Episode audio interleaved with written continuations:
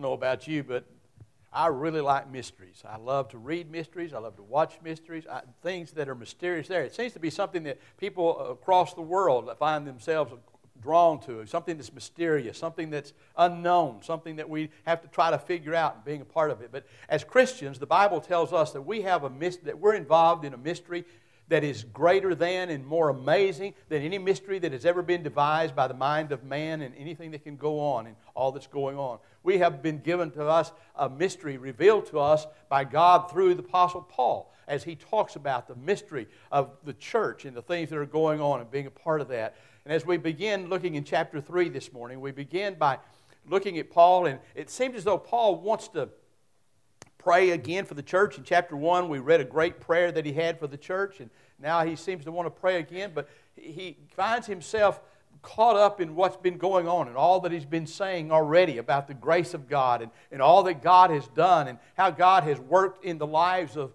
people to bring them into a personal relationship with Him through Jesus Christ and all that that means for the body of Christ, all the things we've won and, and achieved that are ours because we are the body of Christ. We are the spiritual building of the living God upon the face of the earth and all that's going on and being a part of it. And he's just so overwhelmed with what's going on. See, a mystery, according to the scripture, is something that only God knows, and you and I can only know it as God reveals it to us. It's something that's been in the heart of God for all time, for all eternity. But now He has chosen to open it up and make it known to us that we might understand what's been in the heart of God all along. And that's what these verses are about. When I began to look at this, I, I was going to do verses 1 through 13. As, and I, the more I looked at it, the more I realized that I couldn't do it in one day and, and the time that's allotted to me and the thing that's here and being a part. There's so much here.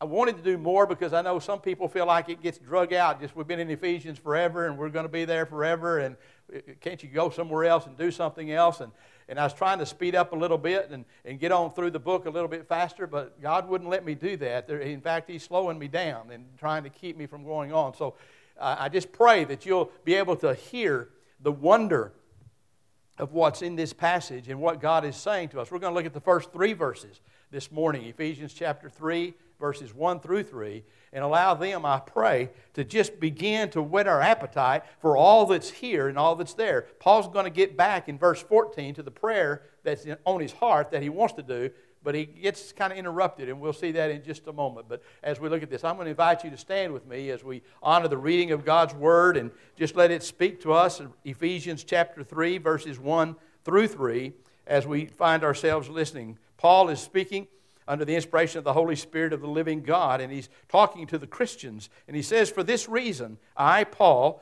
the prisoner of Christ Jesus, for the sake of you Gentiles, if indeed you have heard of the stewardship of God's grace, which was given to me for you, that by revelation there was made known to me the mystery, as I wrote before in brief. Would you pray with me?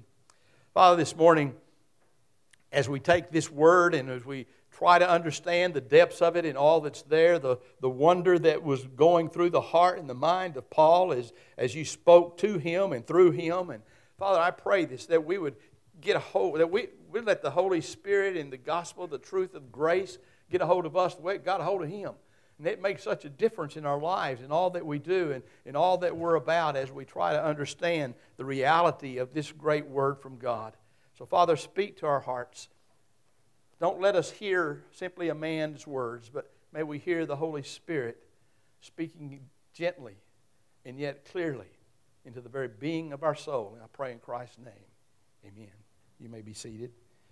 As we think about this, as I mentioned, Paul was getting ready to pray for the, uh, uh, another prayer for the Christians there in Ephesus. And, and as he goes, and, and, what he tells them as he begins is that I, Paul, a prisoner, and he's a prisoner because he's been preaching grace to the Gentiles. And he's been telling them that God is willing to accept everybody, no matter who they are. They're welcome by, to the grace of God. They're welcome to be to experience what God has, and they're invited to be a part of that. Well, that didn't go over real well, obviously, with the Jewish world and, and a lot of other people as being a part of it. And, and he's in prison because of what he's preaching, the truth of the gospel, and the things that are there. For the, and, and he says, for the sake of the Gentiles. And he's talking about, in some translations, you would find him saying, I was about to pray, or I was going to pray for your sake. But then he gets interrupted. Have you ever been interrupted when you've been praying? Boy, I have. You know, I'll be praying and thinking about, you know, and all of a sudden my mind just gets assaulted by everything that's going on. I think about this thing that needs to be done, or that thing needs to be done, or something else that comes on, or maybe the phone rings, or there's just all kinds of ways to get interrupted when you're praying. What happened to Paul was as he was praying, preparing to pray, his mind just became once again overwhelmed with the reality of all that he had already been talking about, and he just couldn't get over the, the excitement and the wonder of what God had been doing. As he talked about, we are saved by grace, he said, and, and we're saved for a purpose, and, and we've been made into the body of Christ, and, and we've been redeemed, and, and we over and over and over again, he just kept being drawn to the wonder of what God had done through Jesus Christ, and how God was revealing his grace and his mercy in the things that were there. And as he goes back to that, he just has to, he finds himself having to pause in his prayer for a moment and just expound some more upon the wonder of who God is and what God is doing and through the church and to the church and for the church and, even the very reality of the church. See, the church is the mystery, and we'll see that more in, uh, in the verses that follow. But he's coming along, and so he's praying or wanting to pray, but as he does, he's interrupted in his mind, in his heart, I think by the Holy Spirit, that he just has to say some more. He just, this, this is just too good to quit talking about it. It's just too good to be quiet about. I need to tell you some more. I need to rejoice some more on this great mystery that God has given me stewardship of, that He's made me accountable for, to tell the people around and being a part of it. So he finds himself just uh, pausing in his prayer, interrupted in order that he might continue on. And then he tells us that it's because, he says, for this reason. That's, that's the great because. See, all of us need a because in our life. We need to know that we have a cause worth living for. Every one of us need to understand that there's something in our lives that's meaningful, that's magnificent, that's beyond anything that we can know or experience apart from the grace of God. See, it, he's saying that because God so loved me that he gave his only son to die for me, because grace is greater than all my sin, because God's work in my life has been able to move me in places I've never been, because God has used me in the work of God, because God has such great words to be spoken into my heart, because God's love is beyond comprehension in all all that is there, and on and on. The because. See, we need a because in our lives. We need to know today that we have a cause that's worth living for, that we have a cause that's worth everything that we are, every breath that we breathe, every action that we take. We have a cause that is so much greater than all that. You see, we have a holy calling in the Lord Jesus Christ that is higher and holier than anything on the face of the earth men and women in Christ Jesus have the highest calling in all of earth. We would have to lower our standards and lower our life and put ourselves way, way down on the ladder to be able to be just a president or a king or a governor or whatever it may be. We have the most um, awesome calling in all the world the cause of Christ the cause of the gospel, the wonder of grace in all that is there. That's what Paul's saying. Because of grace, because of God's work in our life, because it is for this reason that I'm speaking what I'm speaking. It is for this reason that I have given my life for Christ. It is for this reason that I'm in prison, even this moment as I write this letter to you. It is because of the grace of God. It is because of the cause in my life that is greater than all things that I have been called, gifted, given accountability for the grace of God and the story of God and all that's there and being a part of it. You and I need to understand that that's our calling. That's what God has done for each and every one of us as the people of God and the things that are going on and being a part of it. We have being a part of it. This word stewardship that is used is a word that you know well. It just means that we have been entrusted with something, and because we've been entrusted with it, we are accountable for it. We are responsible for it. We have to do something with it in honor of the one who gave it to us. God has given to you and given to me, as He gave to Paul, the stewardship of the gospel the stewardship of grace, to be able to share it with other people and to be able to tell about it in every way. Spurgeon said it this way Every Christian here is either a missionary or an impostor. You either try to spread abroad the kingdom of Christ or else you do not love him at all. It cannot be that there is a high appreciation of Jesus and a totally silent tongue about him. Can't say you love Jesus and not talk about him. Can't say that you've experienced grace and not want to share it with other people. You can't find the miracle, the greatest miracle, the most astounding truth in all of eternity that God so loved us that He gave His only Son for you and for me to be forgiven of sin and to walk in the nature of the love of God for all of eternity. No greater news, no greater story has ever been given. And that's what's been given to us. And if we truly understand grace, if we truly allow grace to get a hold of our lives and relate to it, we can't be silent about it. We, we have to talk about it. It's, it's just there. It's something that comes out, something about who we are and, and what's going on. We need to understand that we have been redeemed and we have been called. You see, God gave you and God gave me, not the angels. He gave you and me the privilege to share the gospel with a lost world. Well, there's nothing greater. Nothing you will ever do in your life will ever even begin to touch or measure up to telling the story of Jesus. Nothing. Because there's nothing more important in all of life than that people be redeemed, that people hear the grace of God and know that it's part of it. See, there's the great because that we have and that we see. And then he tells us about this mystery that's been revealed. And we're going to learn more about it as we move through these verses. But what Paul is, is trying to get a hold of is, is that he's trying to open up his heart to say to us, you know, God gave me a message. Something that, that had been hidden in his heart from all eternity. Something that we haven't really understood. It's a, it's a family secret. It's something that only those in Christ can begin to understand. That only those who genuinely have responded to the grace of God can get a hold of and grasp the significance of it and walk in the truth of it. It's, it's something that's been given. And Paul says, I have been entrusted with that message to share with you so that you might be entrusted with that message. And, and the message uh, or the reality is that God so loved all of us that each and every one of us can be a part of the family of God. See, up until this point, people still were struggling. We still do it, unfortunately, today in our own world. We're so prejudiced and we, we divide people into so many different segments, and, and everybody wants their own individuality, and we, we don't want to accept the reality that in Christ we're one. And that's what Paul was trying to say. See, the, the, the Jews thought the Gentiles were dogs, they weren't worth anything had no worth in their life. And we have the same opinion about lots of people. Unfortunately, in our lives, that's called sin, in case you didn't know that. We need to understand. He, and Paul was saying that God had called, he, God had done something.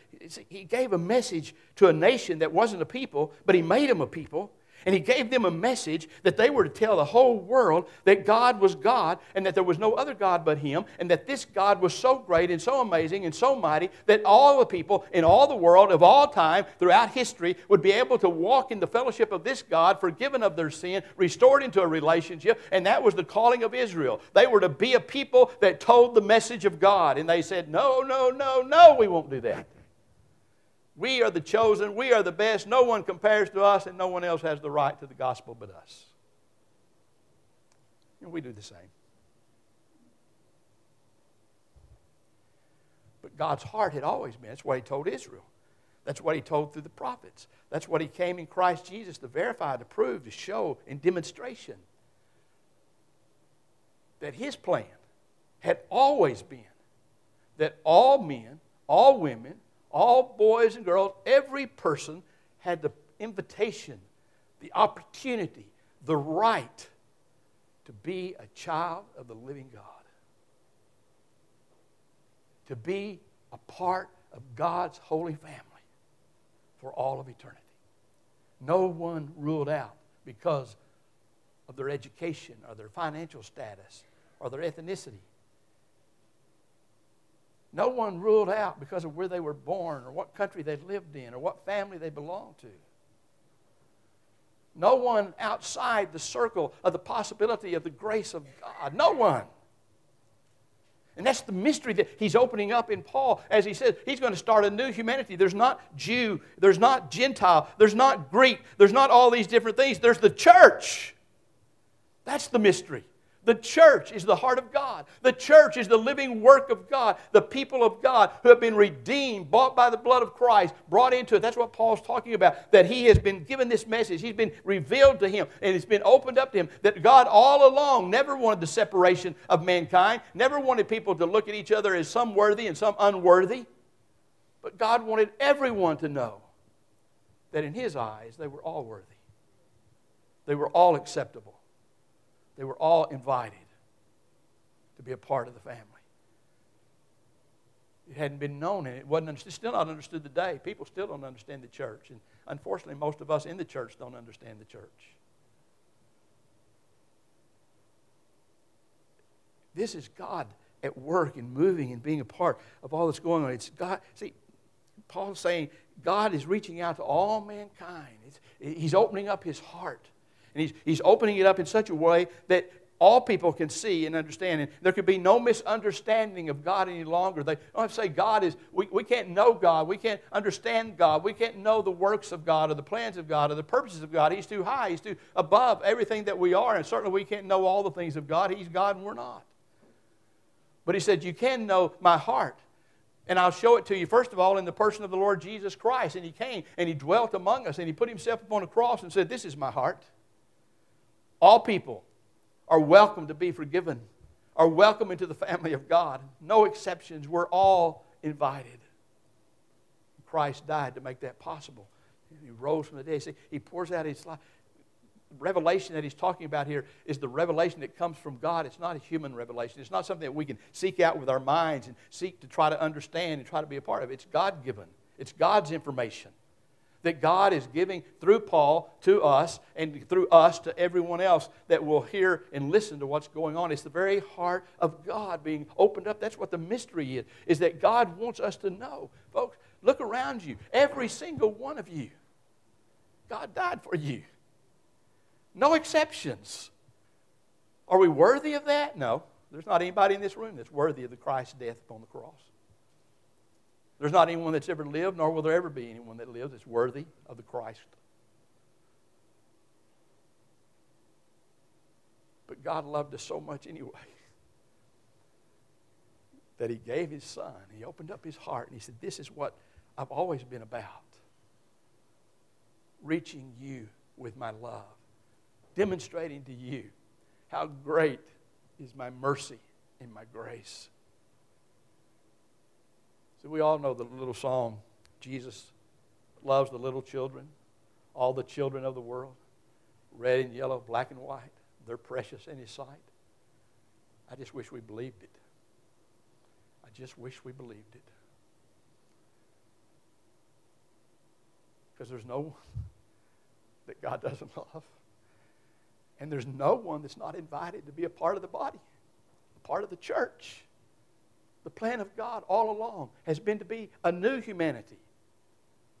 Not Jew, not Gentile, not Greek, not black, not white, not red, not yellow, not poor, not rich, not Democrat, not Republican. Christian.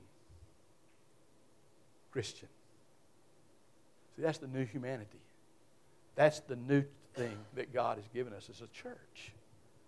A body of people who have been redeemed by the grace of God and brought together in oneness through Christ. That's what Paul's talking about. That's what he's so excited about. And that's why he had to pause for just a moment from the prayer that he was wanting to pray. And what a prayer, when we see it, oh, wow, what a great prayer it is. But he had to pause a moment and he had to just reflect upon again that God's mysterious grace, this mysterious work of God that's been unknown, that's been not understood, that's been out there but not really un- taken hold of and lived out in the lives of people because no one would really grasp the truth of it. But I've been so overwhelmed by the grace of God. I who hated the church, I who hated Christ, I who had nothing to do with anything but to believe that all people outside of the faith of Judaism were lost and had no right to anything. I, most of all, the sinner, the chiefest of all sinners, tell you that God's grace is so amazing that it has brought me down. It's broken all the barriers of my my heart. It's made me aware that there's no one that God doesn't love, that there's no one that God's grace isn't for, that there's no one that God doesn't extend Himself to and say, Welcome home. Would you come to me? Would you receive me? Would you accept me? Would you take my grace and my mercy in your life? And He said, I have been given that stewardship. I've been given that joy. I've been given that responsibility, and I cannot be silent. Can we? Would you pray with me? Father, this morning, as we think about your word, what a powerful, powerful reality. That in Christ, there's no distinctions, for we are one. We are one in the body of Christ, one in the body of love. We are one in God. Oh, certainly there's differences among us. We don't look the same, act the same, talk the same, walk the same. There's all kinds of things about us that are different, and that's nothing wrong or unusual or something to be ashamed of. That's just who we are as people. But once we have been redeemed, barriers that had been put up between us and others, and barriers that even had kept us from understanding you and who you are, are being torn down, being shattered. The walls are being removed. We're being able to look once again, at one another beyond those outward differences that we see to an inward unity, an inward alikeness. We're your children.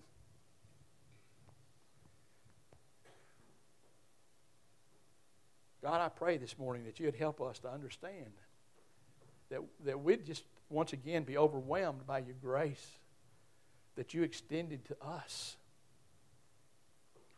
And that we'd realize that the church is here, the local church as well as the church universal,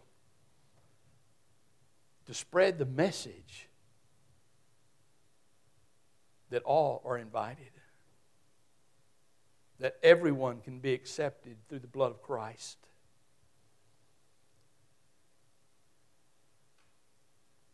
That we take our responsibility seriously,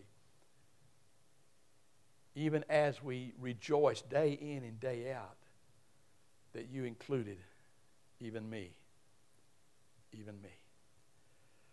Uh, these moments that we're about to enter in the invitation time are your moments, as all of it has been, but this is especially your time because only you can make a difference in a person's life.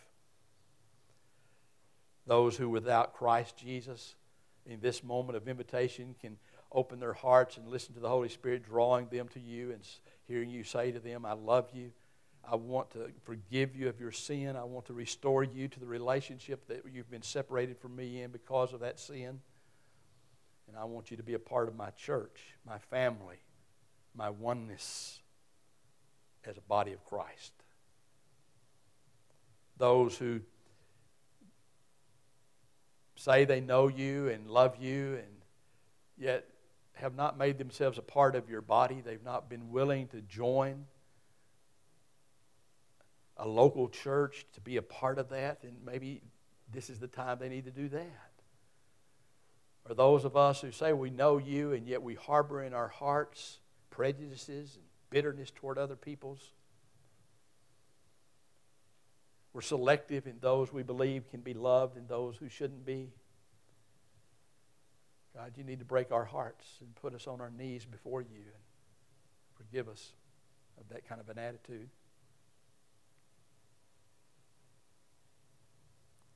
God, I don't know what all the needs are. Only you know that. But you know every single person in this room. You know exactly what they need.